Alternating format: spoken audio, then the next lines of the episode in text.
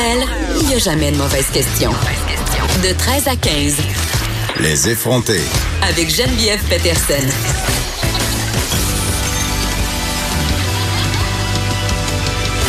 Cube Radio. Salut, de retour dans nos beaux studios climatisés de Montréal. Il faisait très chaud sur la Grande Allée à Québec, sur la terrasse de l'hôtel Charteau Laurier. Euh, il y a des animateurs qui sont encore là, donc vous pourrez les voir euh, le restant de la semaine. Euh, entre autres, il y a Rosémé Morin qui va se pointer, je crois, demain. on a toujours les avocats qui sont là et on aura Vincent Dessoureau et Joanny Gontier qui seront aussi de la partie. Il faisait chaud, mais vous manquez Québec. Quelle ambiance pendant le festival d'été. C'est absolument électrisant. Les gens dans les rues. C'était vraiment trippant. Et là, je trouve Montréal bien morne, bien plate à comparer à, Québec. L'ambiance, c'est pas la même, mais j'avoue que j'étais contente quand même de regagner mon air climatisé petit suivi sur euh, ce que j'appelle, euh, avec de très gros guillemets quand même, le scandale Ratemans. Je sais pas si vous vous souvenez, mais la semaine dernière, on parlait avec notre collaborateur Nicolas de Rosa à propos euh, d'une histoire de plagiat. Ça arrive quand même assez souvent dans le milieu de la mode que des marques copient des designers, que des marques prennent des idées et euh, les remettent à leur sauce sans trop changer grand-chose. D'ailleurs, euh, il y a Bianca Lompré qui est au cœur d'une petite controverse en ce moment par rapport à ça. Elle a fait un post euh, Facebook pour parler d'une compagnie justement qui reprend parce que Bianca a une boutique en ligne, elle vend des t-shirts où elle il y a des slogans liés à sa maternité. Il y a une grande compagnie de vêtements qui fait sensiblement la même affaire. Donc, on voit, ça arrive souvent et bien entendu, les gens que ça vise, ben ça les fâche, puis on les comprend. Et on vous avait parlé de cet influenceur belge qui est très, très connu sur Instagram parce qu'il voyage à travers le monde en avec un logo, avec une phrase Mom, I'm fine. C'est sûr, c'est pas lui qui a inventé la phrase, ça y appartient pas. En même temps, euh, il a quand même acheté le trademark de cette phrase-là en Europe. Il est en train de le faire ici euh, au Canada, en Amérique du Nord, mais c'est très très cher, donc il a pas eu le temps avant que Rateman s'en empare, se mette à imprimer euh, des t-shirts avec avec cette fameuse phrase "Mom, I'm fine" et se mettre à les vendre un peu partout. Et ce sont des internautes qui, qui, lui ont en fait écrit pour lui dire "Hey, je pense que tu es en train de te faire voler ton concept."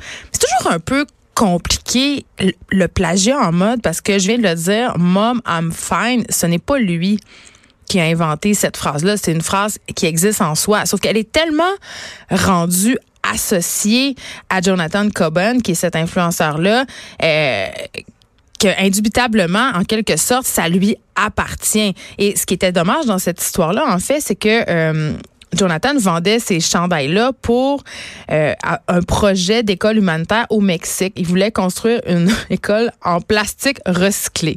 Donc, on vous avait parlé de ça. Et là, il y a un développement qui est quand même assez intéressant, du moins, je trouve. Euh, a plié, ben plié, c'est peut-être pas un bon mot, là, euh, accepté, en fait, euh, de soutenir son projet. Donc, il lui redonne évidemment la phrase, donc il se retire de, de cette espèce de d'entente commerciale, si on veut. Euh, donc, ils vont lui laisser avoir l'usage de cette phrase-là en Amérique du Nord, ils vont remettre les profits de la vente à son initiative humanitaire et ce projet qui est de construire une école en plastique recyclé au Mexique. Donc, c'est une excellente nouvelle, comme quoi on peut faire bouger les choses parce qu'on se rappelle que Jonathan Coben était campé devant les devant les bureaux de Redmond euh, pendant quelques temps là pour les faire changer d'idée parce qu'au départ Redmond s'était montré assez frileux, avait un peu ignoré euh, cette personne, mais je pense que le tapage médiatique entourant justement sa venue en Amérique du Nord aura fait bouger les choses. Je vous reparle de Desjardins. Suspense. Est-ce que j'ai reçu ma lettre? Non. je l'ai pas reçu. Tout ce qu'il y a dans ma boîte à lettres, ce sont des circulaires. Et puis en passant, là, j'aimerais juste ça comprendre. Comment ça se fait que je reçois encore des circulaires dans ma boîte aux lettres, même si j'ai poser le petit écriteau, le petit collant, là, ne pas mettre de circulaire, ne pas mettre de pub. Les gens continuent, les gens qui passent les circulaires continuent littéralement à m'envahir avec le sac, les circulaires, toutes ces choses-là. Euh, ça, ça continue. Donc, euh, même quand on colle le collant, ça donne pas grand-chose, faut croire. Mais euh, j'ai pas reçu ma lettre des jardins et ce matin, je voyais euh, qu'il y avait des pressions. En fait, une, une pétition qui circule depuis quelques jours déjà. Elle est rendue à 80 000 noms. Euh, parce qu'en fait, on demande au gouvernement du Canada de remplacer le numéro d'assurance sociale des victimes de vol de données. Euh, c'est une pétition qui a été lancée par un citoyen, Monsieur Pierre Langlois, et évidemment. Euh, Pierre Langlois a expliqué que le vol récent d'informations confidentielles, qui touche quand même 2,9 millions de membres, euh, fait courir un risque élevé de vol d'identité. Et là, je ne sais pas si c'est un hasard, mais depuis que j'ai appris que je me suis fait voler, en guillemets, euh, mes informations personnelles via Desjardins, je reçois toutes sortes d'affaires vraiment weird sur mon cell. Hier, j'ai reçu des appels du Pérou, OK? L'avant-veille, j'avais des appels du Brésil.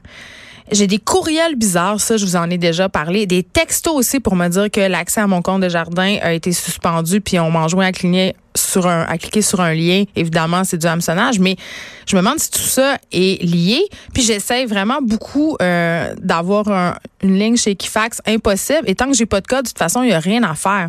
Donc, on, on se rappelle quand même que Desjardins ont promis que tous les membres auraient reçu la lettre avec ce fameux code le 12 juillet. On est le 8, je l'ai pas encore et j'ai de sérieux doutes euh, à savoir euh, si Desjardins va réussir à remplir sa promesse. Je ne pense pas que j'aurai ma lettre d'ici le 12 juillet, mais si je l'ai, je vais faire un de pas. Mais à chaque jour, je check ma boîte à mal, puis elle n'est pas là. Qu'est-ce que tu veux? Se déconnecter en vacances. Est-ce réellement possible? C'est la question que je vous pose, OK, sur la page Facebook de Cube Radio. Est-ce que pendant cette période de premier départ en congé, vous allez complètement vous déconnecter, c'est-à-dire vous allez mettre votre cellulaire de côté, vous allez être capable de le ranger?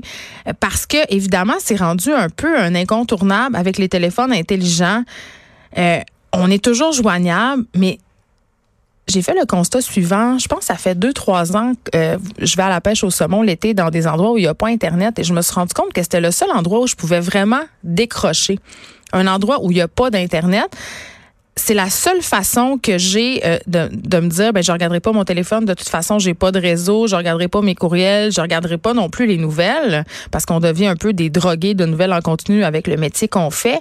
Donc ça c'est ma solution. Ou encore je donne mon cellulaire à un proche puis je lui fais jurer de pas me le redonner Sauf si c'est une question de vie ou de mort. Puis en même temps, quand je pas avec mes enfants, je trouve ça quand même difficile de laisser mon sel de côté parce que je vais être joignable en tout temps au cas où il arrive quelque chose. Mais Ceci dit, la frontière entre la vie professionnelle et la vie personnelle est de plus en plus floue et on appelle ça, il y a un mot pour ça, ça s'appelle le blurring. Euh, donc, ça désigne justement cette porosité entre la vie professionnelle et la vie perso. Et pour vrai, euh, il y a une étude qui est parue en France, euh, puis j'ai lu ça sur le site Slate. Il y a plus du deux tiers des, des cadres qui travaillent le soir et qui utilisent leurs outils numériques professionnels aussi le week-end.